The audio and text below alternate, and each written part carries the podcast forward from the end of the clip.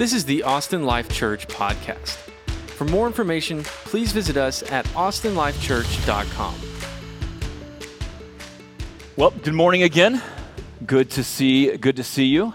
Um, man, I love. Uh, I love seeing new faces. I, I love to meet people, um, and so this is exciting for me. Uh, I'm really glad that you're here uh, to join us this morning. Uh, my name is Corey. I'm one of the pastors. Uh, I really hope that uh, you'll feel comfortable this morning, just to to be who you are, where you are, um, and that we will let. Um, God do the speaking for us, right? That He will be the, the voice that we hear above everything. Um, if you weren't aware, it is Easter. Um, in case in case that one was missed, uh, it is a it is a big Sunday uh, that we celebrate. Um, but but my prayer this week, honestly, has been that God would give us spiritual eyes uh, to see Easter for what it for what it really is. Um, that, we, that we would not just see the physical world around us, but that He would give us spiritual eyes to truly see Him. Uh, there's an account in Second Kings. I bet you didn't see Second Kings coming into the Easter sermon today, but here it is. Uh, there's an account in Second Kings where the Syrian army has surrounded Elisha. Elisha was a prophet for Israel, and he had advised Israel and the king uh, in many victories in battle. And so the Syrian leadership, the Syrian king, thought, take out Elisha and we'll cripple their we'll cripple the Israel army. We'll, we'll win. And so they literally sent an entire army to surround Elisha. And so morning comes and it says that his servant goes out of the tent and and you can imagine his his feeling when he looks around him and literally he is 360 degrees surrounded by it says chariots and horses and armies who were not there for coffee and pastries. Um, they were there to kill elisha and, and his servant. And so elisha naturally is terrified uh, not elisha his servant is terrified and elisha says hey don't be afraid and you can imagine at that time right you're thinking okay this guy is like clinically insane because there are people with swords who want to do mean things to us. And, and he's saying, Do not be afraid. And then he follows up and he says, Don't be afraid, for those who are with us are more than those who are with them. And so you can imagine even more now, the servant is thinking, Elisha, bro, hey man, there is an army to kill us. What are you talking about? It's just you and me. What are you talking about that, that there's more for us than, than for them? And so then Elijah, Elisha prays this prayer. O Lord, please open his eyes that he may see. oh Lord, please open his eyes that he may see. Oh, If some of you are here and you're, you're looking for a breakthrough in your life, you're, you're, you're longing for light to break into the darkness that has been the last year or two or 20, if you've been longing for hope, perhaps this is a prayer for you to pray. Oh Lord, open my eyes that I may see.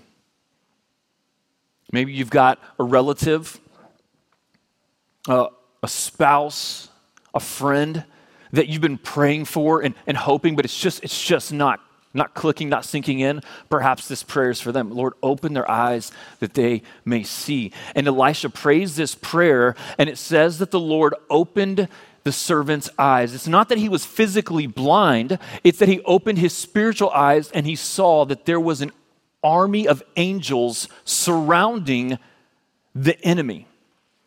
That there was literally an army of angels that had the enemy completely surrounded. It's not that the servant couldn't see, it's that he was fixated on the physical and he was missing the spiritual reality all around him.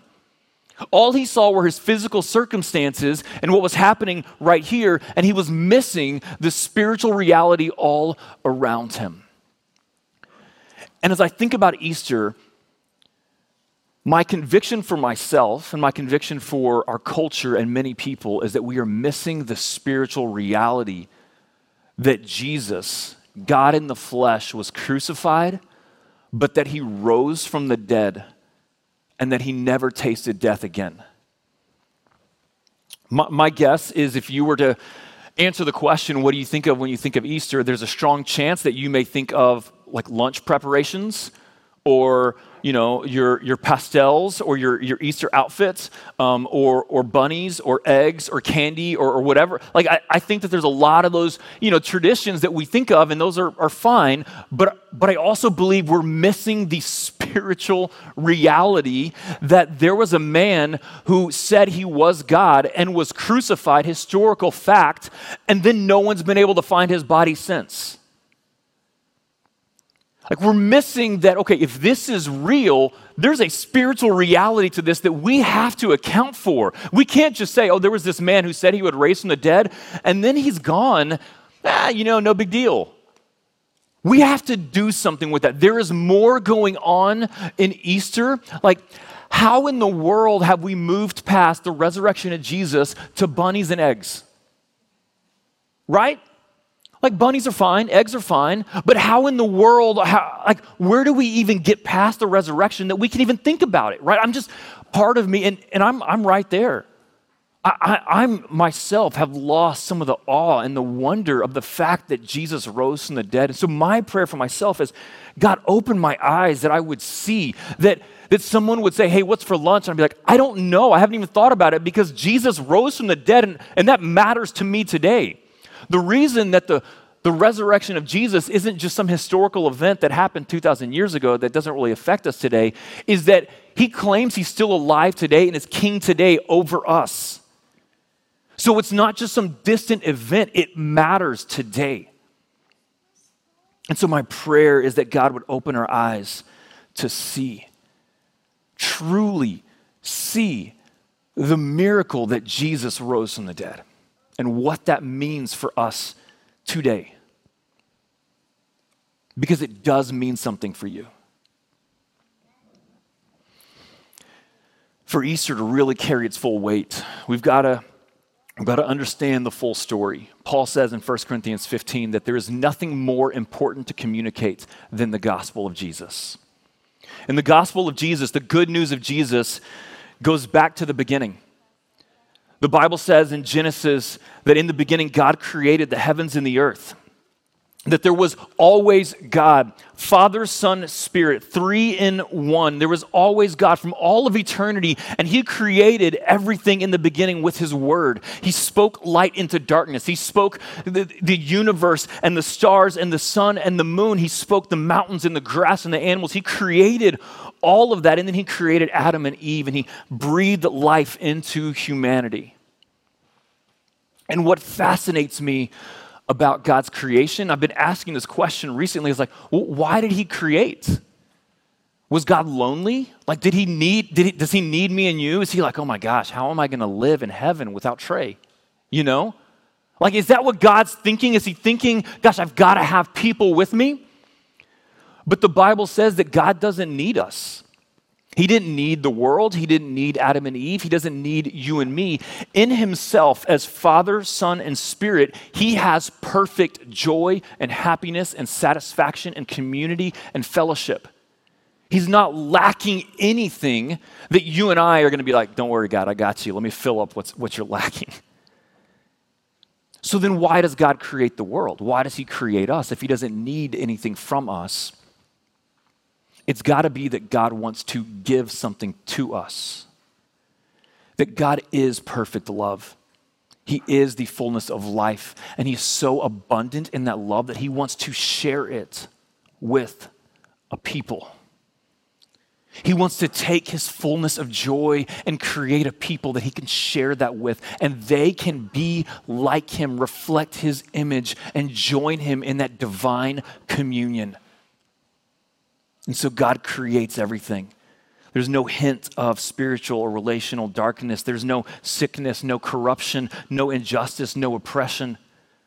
Communion between humanity and God is perfect. Communion between man and woman, between people and the world is perfect. There's nothing wrong, nothing broken. It is the fullness of life in the presence of God. And that is what is written into the soul of every one of us, and we long for it. We, we, we crave the fullness of life.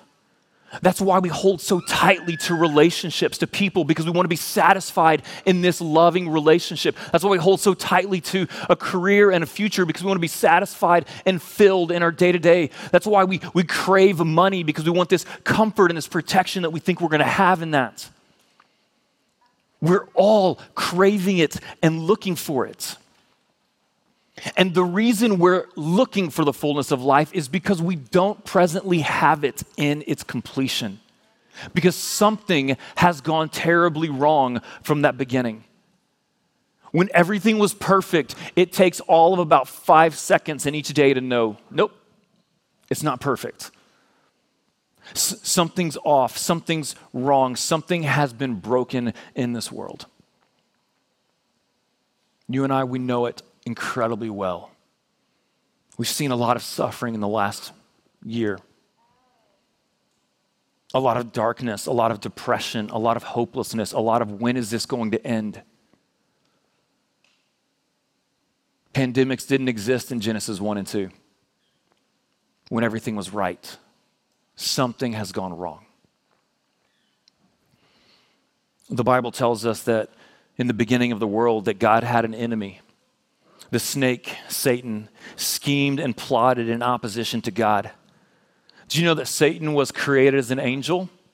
He was created as an angel in the heavens to worship God as king. But, but Satan didn't want to worship God as king. Satan wanted to be God, wanted to be king.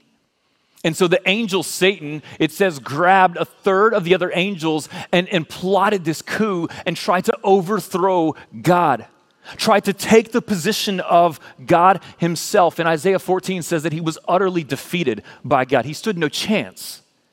And so God, for eternity, cast Satan out of heaven to roam and wander on the earth until one day when Jesus returns and completely defeats Satan and sends him to hell for all of eternity.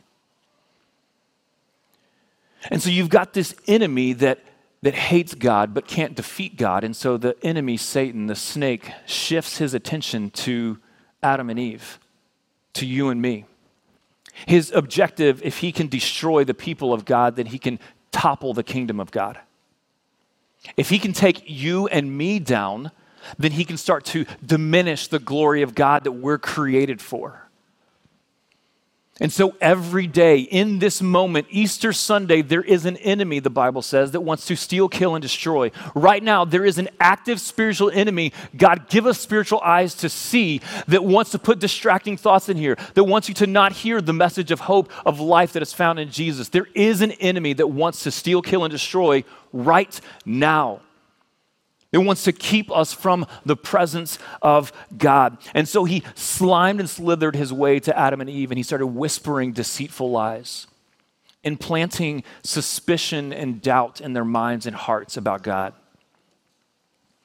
Maybe you relate with what he said then. Psst. Hey, why aren't you eating of the fruit of the tree why, why, are you, why, are you, why are you not eating of that tree? Did God really tell you not to eat of the fruit? Like for that seems that seems a bit much, right? Like, come on. Surely God doesn't expect you to just like not eat some fruit. You can make your own choice. You don't have to listen exactly to what God said. He, he doesn't have your best interest in mind. He's not for you. He's, he's robbing from you, He's taking pleasure from you. You ever had thoughts like that? You ever had doubts like that? I've struggled a lot in the last couple of years wondering, God, how is this for me? How are you working good for me? Because this way seems to make more sense to me. I don't understand. Those are lies and deceptions from the devil, meant to take our eyes off of God and to fix on the physical world around us, meant to tempt us and deceive us to call our own shots. There was a desire to be like God inside Adam and Eve because we are created to, to live in the image of God. We're created to reflect the image of God, but now that desire had been twisted and distorted. And rather than wanting to reflect the image of God, Adam and Eve wanted to be God. They wanted to call their own shots.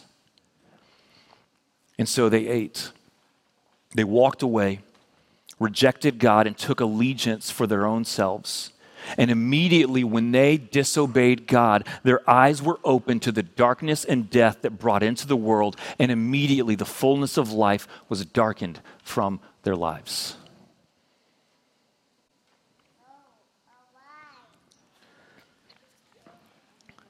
See, the Bible says that the wages of sin is death.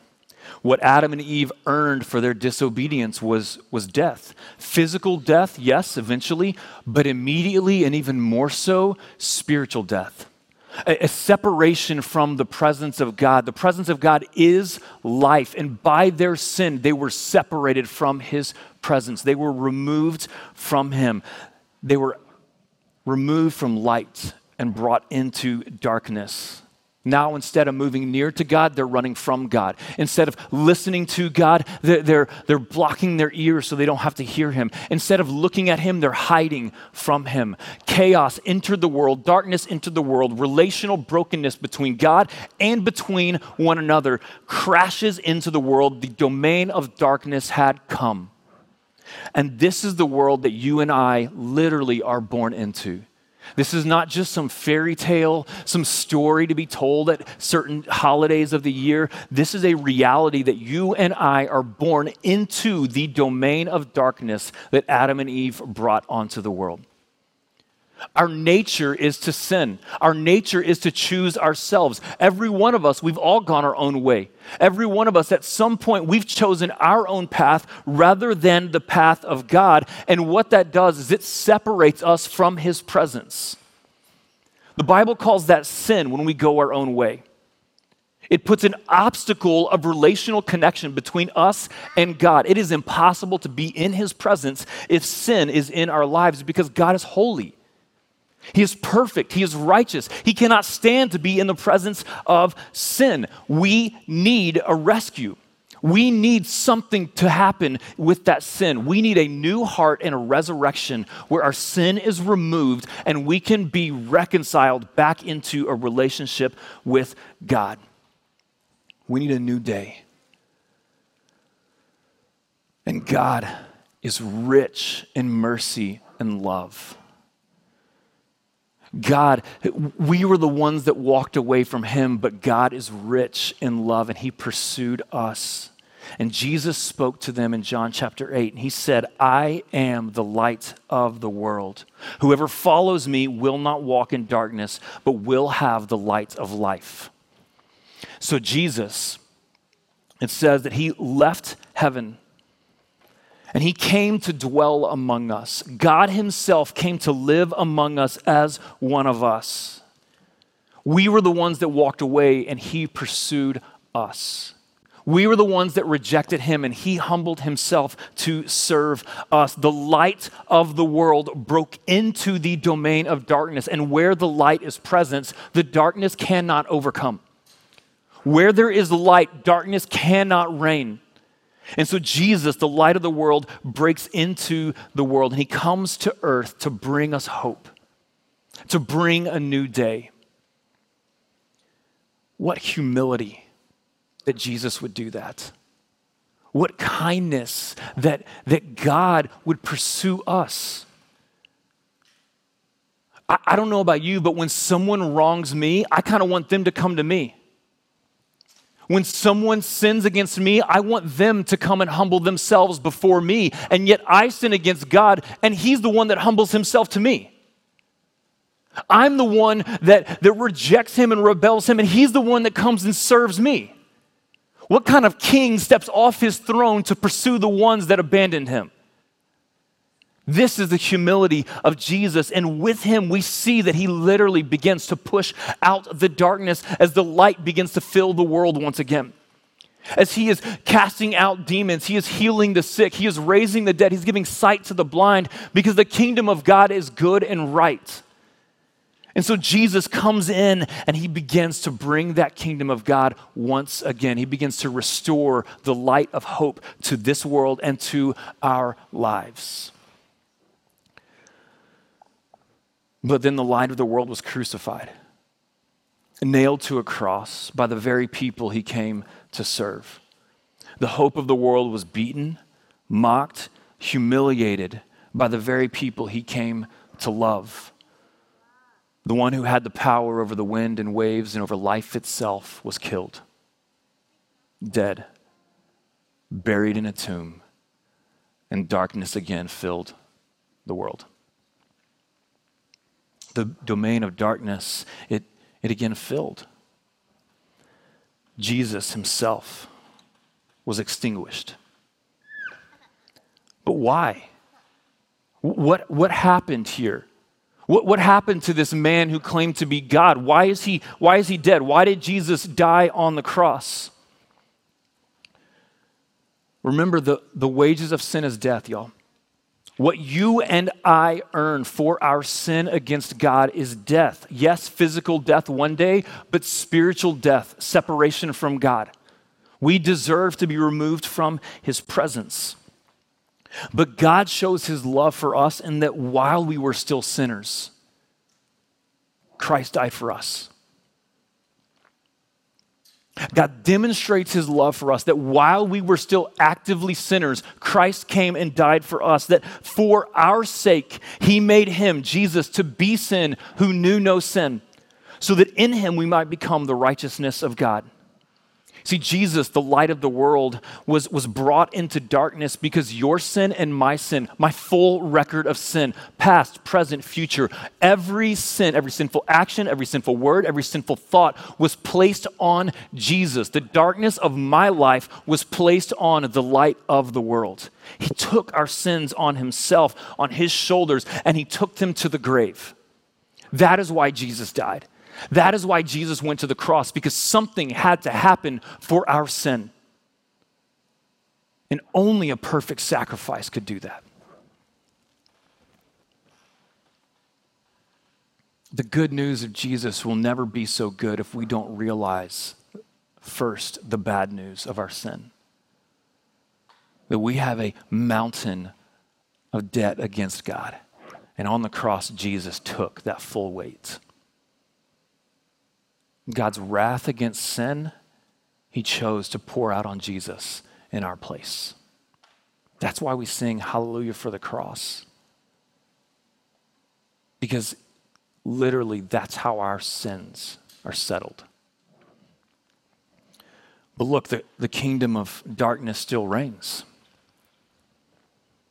It's great if Jesus took away our sins, right? Like that's good news, but but Jesus is still dead the kingdom of darkness reigns. What's, what's our hope? What's our hope for a new day and an eternal life? If Jesus is dead, the darkness wins.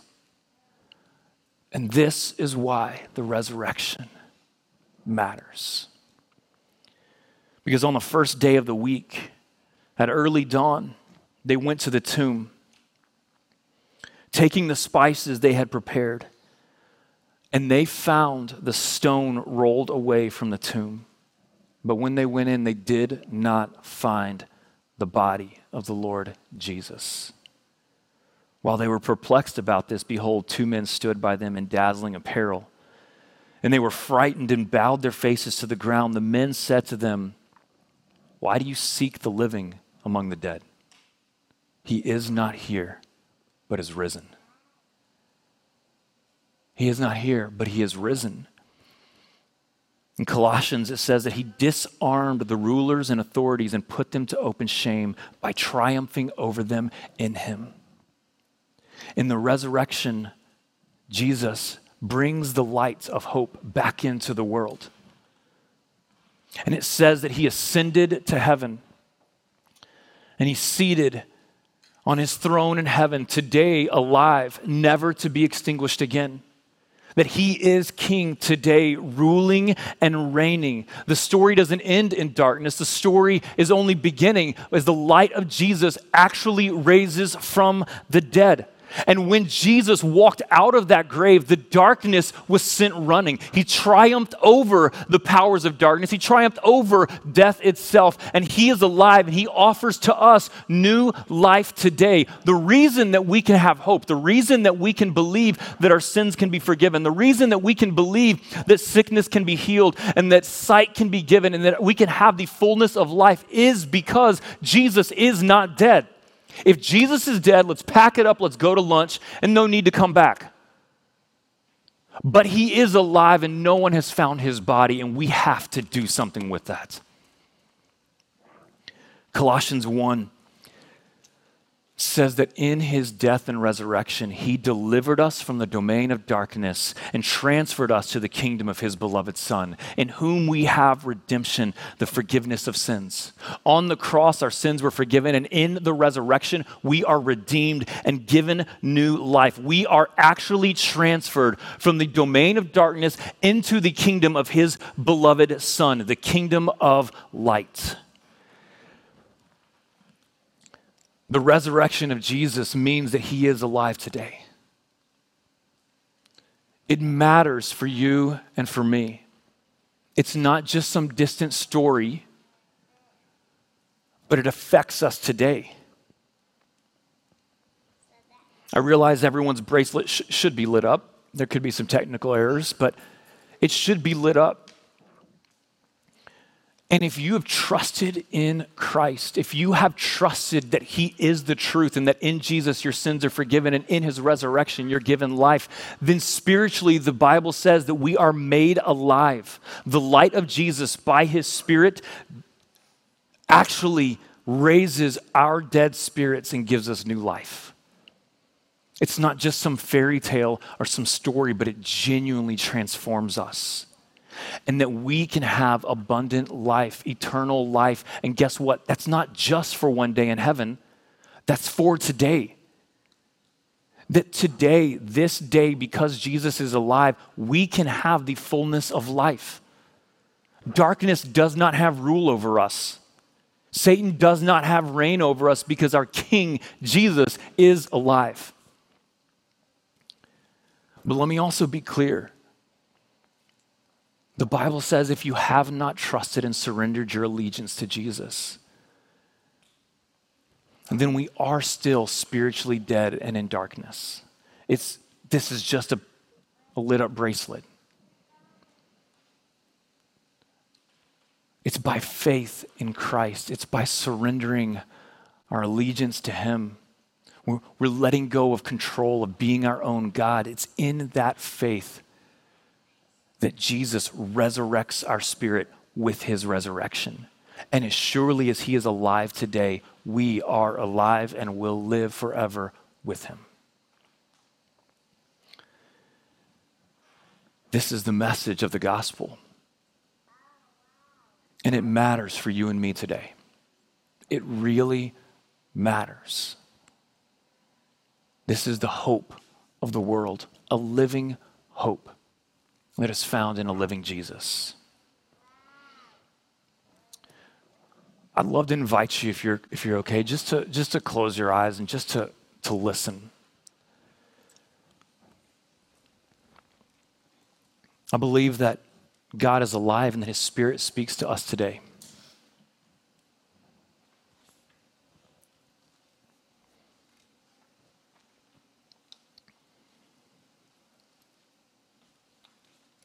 Believe that God is speaking to each one of us.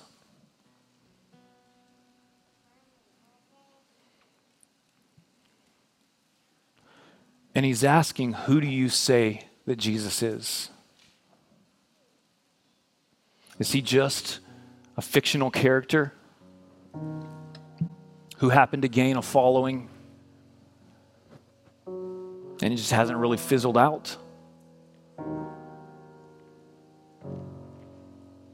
Is he perhaps a God but doesn't really affect us today?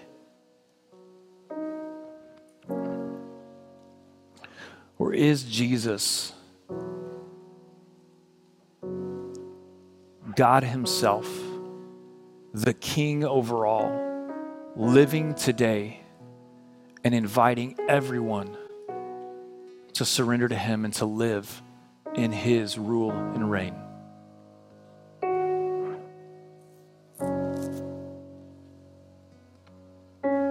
If you have not trusted Christ today, I'm not talking about just a belief in Him, but truly trusted in Jesus that on the cross, He, he actually did die for our sins. And in his resurrection, he stands to offer us full forgiveness and new life. If you've not trusted that, God is inviting you to surrender your trust to him. And Ephesians 2 says that he will make you alive. That doesn't mean everything's perfect or easy. It means that we have a living hope that will forever progressively increase the fullness of life in us.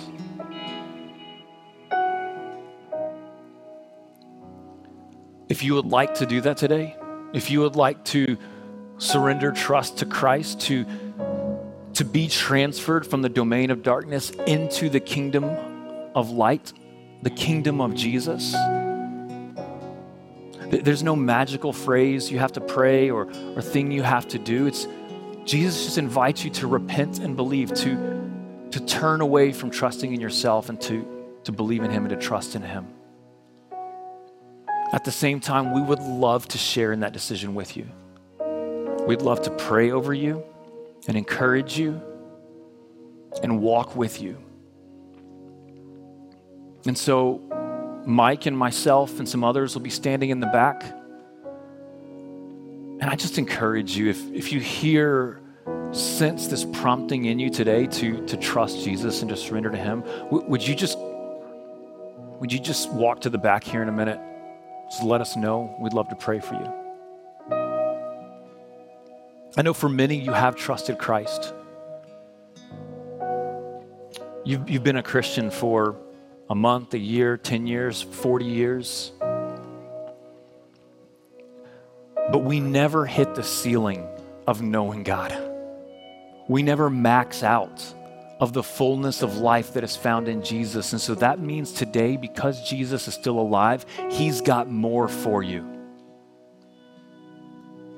In knowing Him and in living in His presence the enemy is still trying to destroy and rob from the fullness that God has for you today. But in Christ, because he overcame, we can overcome. And I believe believe that God is inviting you to receive that. Just to just to receive in faith all that he has for you.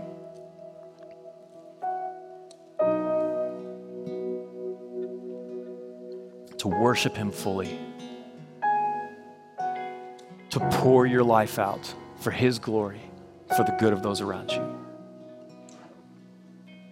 So, as we continue in worship through, through song, through prayer, we invite you to respond however, however you feel is appropriate. If you want to stand and sing, if you want to sit, if you want to pray, if, if you want to come talk with us in the back about trusting Christ or following Him or just want prayer, then we'll be in the back as well. But, but God is very much alive and inviting you to respond to Him. Not just in a cognitive acknowledgement, but with our lives. God, give us eyes to see beyond our physical surrounding, beyond our physical circumstances, but to see you alive, risen, reigning, ruling. God, give us eyes to see that you did not come to condemn, but to save. You did not come to crush, but to give life.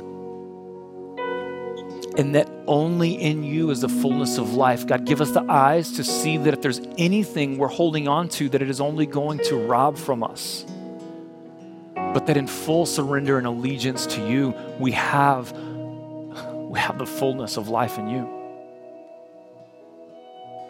An overflowing abundance in your presence. And, and that moves us to love and to praise and to worship and to give our lives for your glory.